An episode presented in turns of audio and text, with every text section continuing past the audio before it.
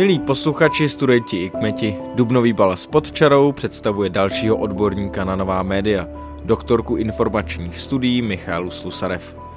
Mimo jiné také současnou proděkanku pro vnější vztahy a vzdělávání. Ve své vědecké praxi se zabývá výzkumem digitálních technologií a jejich vlivem na děti a dospívající. Je zakladatelkou projektů Slow Tech Institute a digitální zdraví dětí. Právě zdraví a otázku výchovy dětí v kontextu digitálních technologií řešila v rozhovoru s doktorkou Slusarev naše stážistka Pavla Chadimová. Příjemný poslech vám přeje Filip Liška.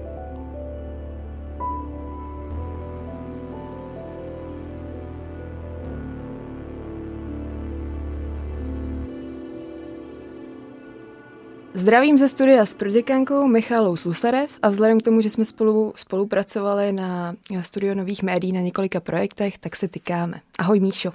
Ahoj.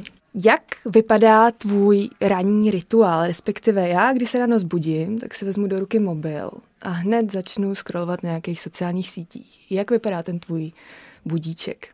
Měla jsem jedno období, kdy jsem se snažila jako do ložnice si netahat telefon a bylo to fajn, doporučuji všem. Už to tak úplně není, protože tam používám budík, který mám vlastně takovou aplikaci, která mě budí modrým světlem. A ještě jsem byla líná si koupit jiný budík, který tuhle tu věc tam má. Takže mám aplikaci a funguje to skvěle. Takže uh, můj budíček vypadá teda tak, že přece jenom mě zbudí telefon, ale určitě tam na ničem neskroluju, já nemám sociální sítě na telefonu. A já jsem spíš takový závislák na e-mailu a to se snažím ráno nedělat. Tak uh, takže to úplně zas tak nedělám, ale rozumím tomu, že to většina lidí dělá a taky jsem to dělávala a od té doby, co to nedělám, tak je to moc příjemný. Mm-hmm. Takže doba, kdy otevřeš první e-mail je... Tak třeba po snídani. to je moc fajn, to bychom si všichni měli vzít příklad. Protože určitá závislost na informacích je dost šílená, zvlášť v této době, kdy máme pocit, že potřebujeme být ovšem informovaný tady a teď, hned, okamžitě, jak se něco šustne na druhém konci planety, tak mohli bychom hovořit o informační závislosti v kontextu nějakých dalších digitálních závislostí? Přímo závislost na informacích klinicky neexistuje, i když uh, sami to známe z té vlastní zkušenosti, přesně jak jsi to tady popsala, že nás hrozně baví získávat nové informace a či je to někdy dokonce až taková jako obsese. A taky to vychází z toho, že náš mozek má zkrátka rád nové informace a prostě potřebuje nějaký input úplně pořád a dělá mu to dobře, takže nás tak trošičku jako nutí, takový to, jak nám mozek namlouvá, eh, že teď zrovna tuhle věc si musíš vyhledat a tohle to musíš vědět a musíš tomu porozumět, i když sami moc dobře víme, že to není vždycky úplně potřeba, tak to takhle funguje. Každopádně ty si použila u těch digitálních závislostí ten plurál a ono v podstatě v tom nějakém jako přehledu závislostního chování by jsme našli jednu behaviorální závislost, která je herní porucha, to je, a to je první digitální závislost, která se do těchto těch oficiálních spisů pro klinické psychiatrii dostala. Ale eh, zatím tam jinou digitální závislost eh, nemáme. I když samozřejmě jsme zvyklí mluvit o mm, přes nějakým excesivním používání internetu nebo závislosti na telefonu, tak třeba u té závislosti na telefonu se spíš mluví o nějakém nevhodném používání telefonu. Pak často se mluví v rámci těch digitálních technologií o závislosti třeba na pornografii a to třeba je takový můj odhad, že to bude jedna z těch dalších digitálních závislostí, která se tam brzy dostane, ale ta teď momentálně spadá do nějakých sexuálních poruch a tak dál.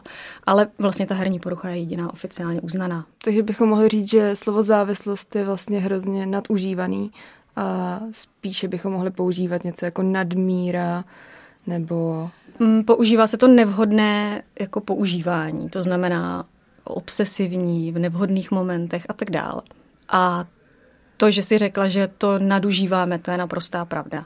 A třeba právě v rámci toho, čemu se věnuju já úplně nejvíc, to jsou třeba děti a dospívající, tak tam máme jako rodiče a pedagogové jako velkou tendenci ten termín uh, nadužívat a je to většinou ke škodě, protože um, zkrátka to, co se nám zdá jako nadužívání digitálních technologií, tak je pro naprostou většinu dětí a dospívajících normou. A ono, kdybychom si hodně často změřili ten svůj screen time, tak bychom zjistili, že jsme na tom možná ještě hůř než oni. A to, že je častujeme tím závisláctvím, tak to jenom vnáší vlastně do vztahu mezi námi a nimi ještě větší propast. A zároveň pak tam u těch dětí většinou nadcházejí takový dva momenty, buď že se začnou stydět a přestanou e, si s námi o tom povídat a začnou ty aktivity tajit, anebo že si řeknou, tak já vám teda ukážu, jaký jsem závislák a pak to teda pořádně rozjedou a rodiče a učitele koukají. Ty jsi to tady vlastně už trošku nakousla, ale vím, že hodně se na oboru bavíme o tom, že není vždycky důležitá kvantita, ale především kvalita. Jaký čas na mobilech nebo s technologiemi trávíme a co vlastně je tím obsahem. Jak to vnímáš u dětí? Ten vztah kvantity versus kvality, co je u nich důležitý sledovat? Na co je důležitý se zaměřit? Hmm.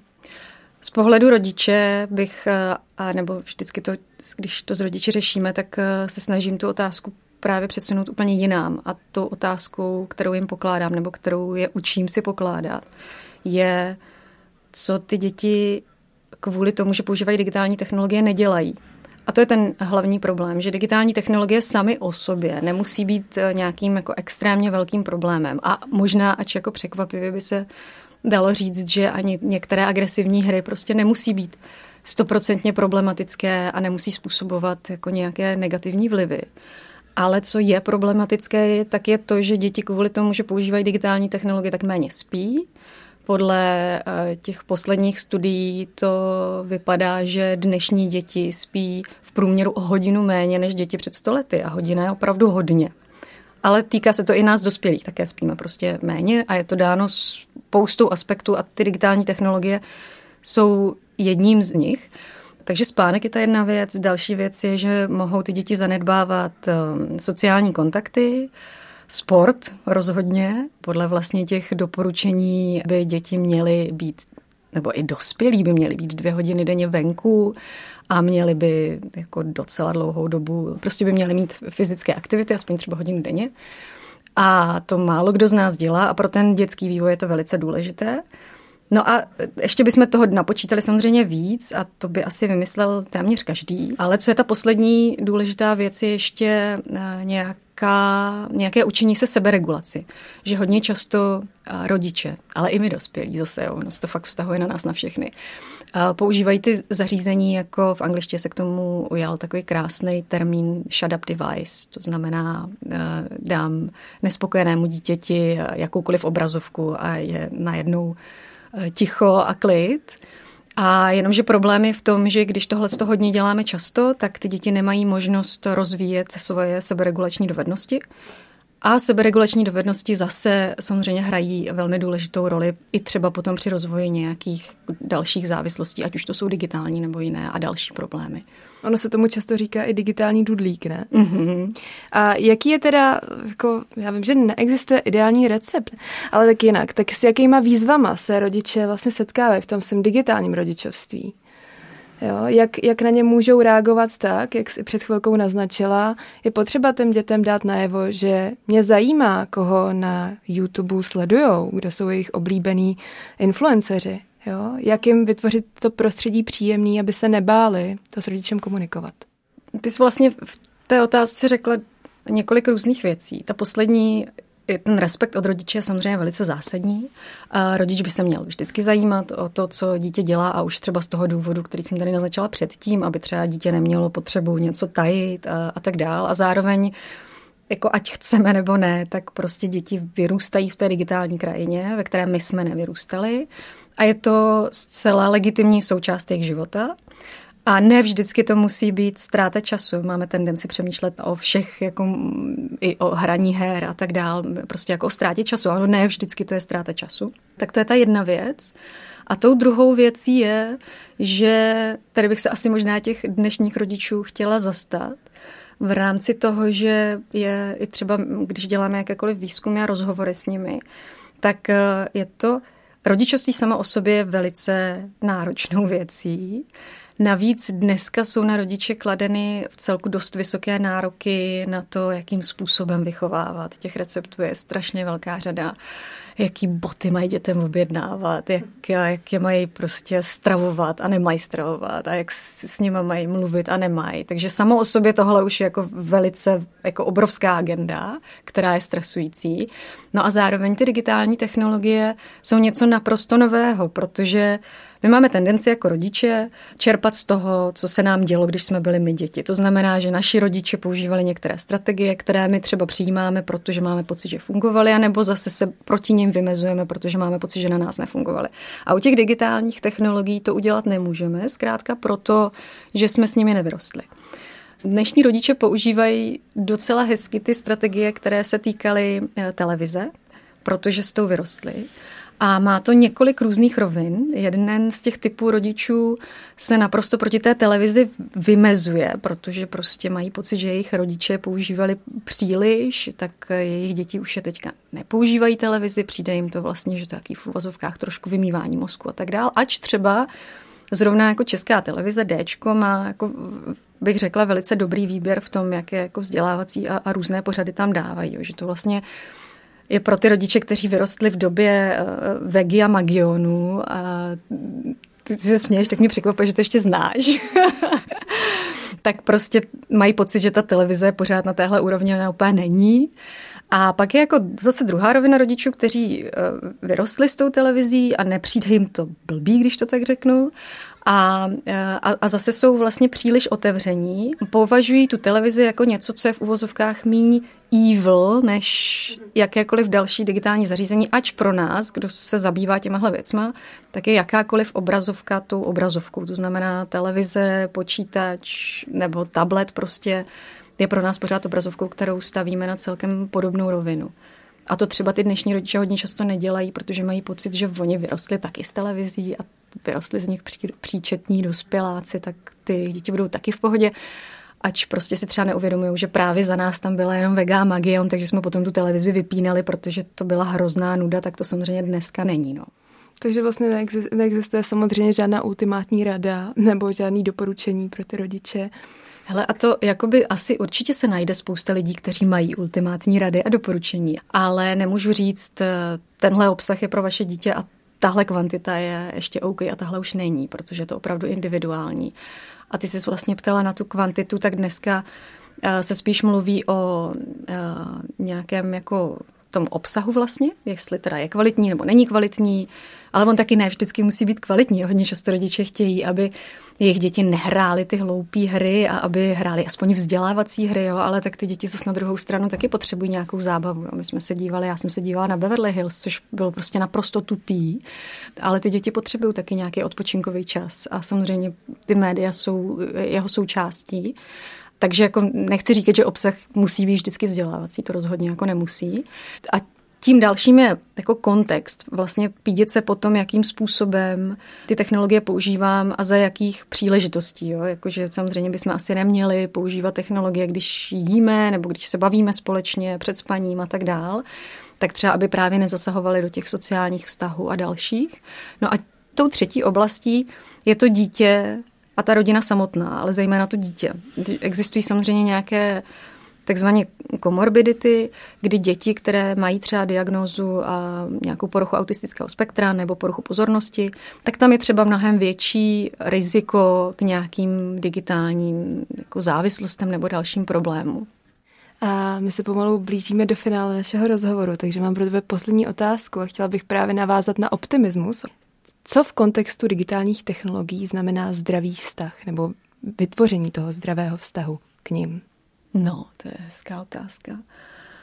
Dnešní uh, rodiče, ať už dětí dospívajících nebo prostě mladých dospělých, pro ně je ten svět digitálních technologií jako taková jako velká digitální džungle, kam ty děti přicházejí. Víme, že tam budou existovat dál a my jako rodiče tam vidíme jenom ty nebezpečí, vidíme tam ty predátory a, a všechno, co se jim může stát. A v tom prvním kroku se snažíme ty děti úzkostlivě držet u sebe Jenomže oni nám časem utečou, protože je neuhlídáme a nemůžeme je monitorovat eh, pořád. A, a máme obrovský strach a pak to nějak vzdáme a doufáme, že to bude v, jako v pořádku. A podle mě ta cesta k tomu digitálnímu vztahu je vlastně čerpat z toho nadšení, protože ty děti jako zase do té džungle chtějí, ty děti nevidí ty nebezpečí, ty děti vidí ty zajímavý zvířata, dobrodružství, už se vidějí s tou mačetou, že jak budou tou džunglí procházet. A je to lákavý, je to krásný a barevný. A když se k tomu rodiče postaví tak, a nebo i zase, jo, mluvím o těch rodičích, ale může to vzít kdokoliv dospělý tímhle způsobem. Tím způsobem, že si musíme připravit nějaký baťoch do té džungle a výbavu a dovednosti, protože nemůžeme jít do džungle jen tak, nepřipravený a v žabkách. To prostě nejde a, a musíme se naučit, eh, jak rozeznávat různý nebezpečí, jak pomoct sami sobě, když se eh, dostaneme do nebezpečí, jak pomáhat i druhým, když se dostanou do nebezpečí, což se třeba hrozně moc dotýká třeba té kyberšikany a tak dál. To jsou prostě věci, které se netýkají jenom těch lidí, kteří šikanují, anebo těch lidí, kteří jsou těmi obětmi, ale i těmi, ehm, kdo jsou přihlížející. Pro ně to taky může být jako traumatizující v tom, že třeba nic neudělali, a nesou si to potom dlouze dál. Takže tohle je třeba taky jedna z dovedností, jak pomoct druhým. A ve chvíli, kdy budeme umět si všímat toho, kdy už v uvozovkách je to moc a budeme vědět, eh, jak zase se odpojit a jak fungovat v tom eh, offline světě a jak ne neustále multitaskovat, ale jak taky někdy unitáskovat a jak jako hluboce číst a hluboce se učit a být hluboce s někým opravdu, tak potom bych to asi považovala za nějaký jako zdravý digitální přístup. No a je to v té výbavě asi, no. Tak já posluchačům přeju, aby obezřetně proskoumávali svou digitální džungli a to by bych moc ráda poděkovala za rozhovor, za to, že jsi na nás udělala čas a, a se ti daří dál ve tvé práci. Děkuji, děkuji moc.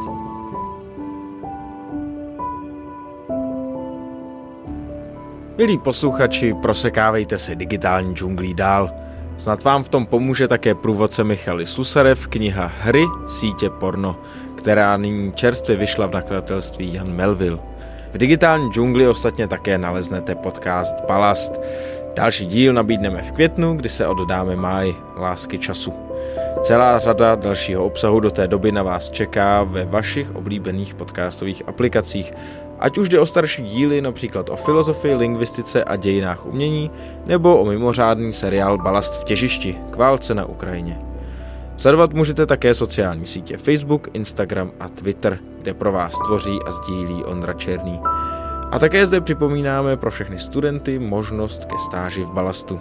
Zájemci se mohou ozvat na adresu balast.ff.cuny.cz kam ostatně může napsat každý s jakoukoliv poznámkou k našemu pořadu. Těšíme se na vás, naslyšenou.